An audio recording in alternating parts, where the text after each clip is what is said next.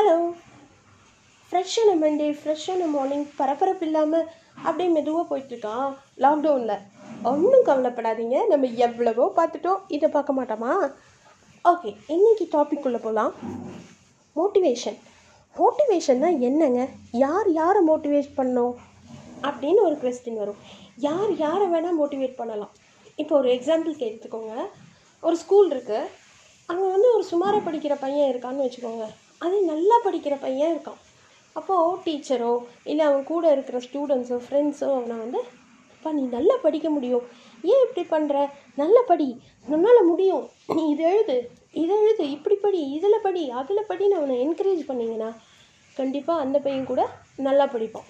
இல்லை அந்த பொண்ணு கூட நல்லா படிப்பாள் அதே டேக் இட் ஃபார் எக்ஸாம்பிள் இன்னொருத்தங்க இருக்காங்க. அவங்களுக்கு எல்லாமே பண்ண தெரியும் எல்லாமே செய்ய தெரியும்.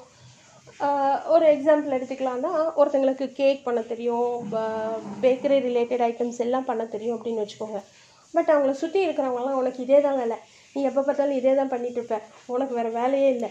இப்படி சொல்லிட்டு இருந்தாங்கன்னா அவங்க மோட்டிவேட் ஆக மாட்டாங்க டிப்ரெஸ் ஆகி டிமோட்டிவேட் ஆவாங்க. அதே அவங்க மாற்றி சொன்னாங்கன்னு வச்சுக்கோங்களேன் உங்களுக்கு இவ்வளோ நல்லா தெரியுமா? பண்ணு. நல்லா நல்லா பண்ணு. உனக்கு தெரிஞ்சதெல்லாம் பண்ணு.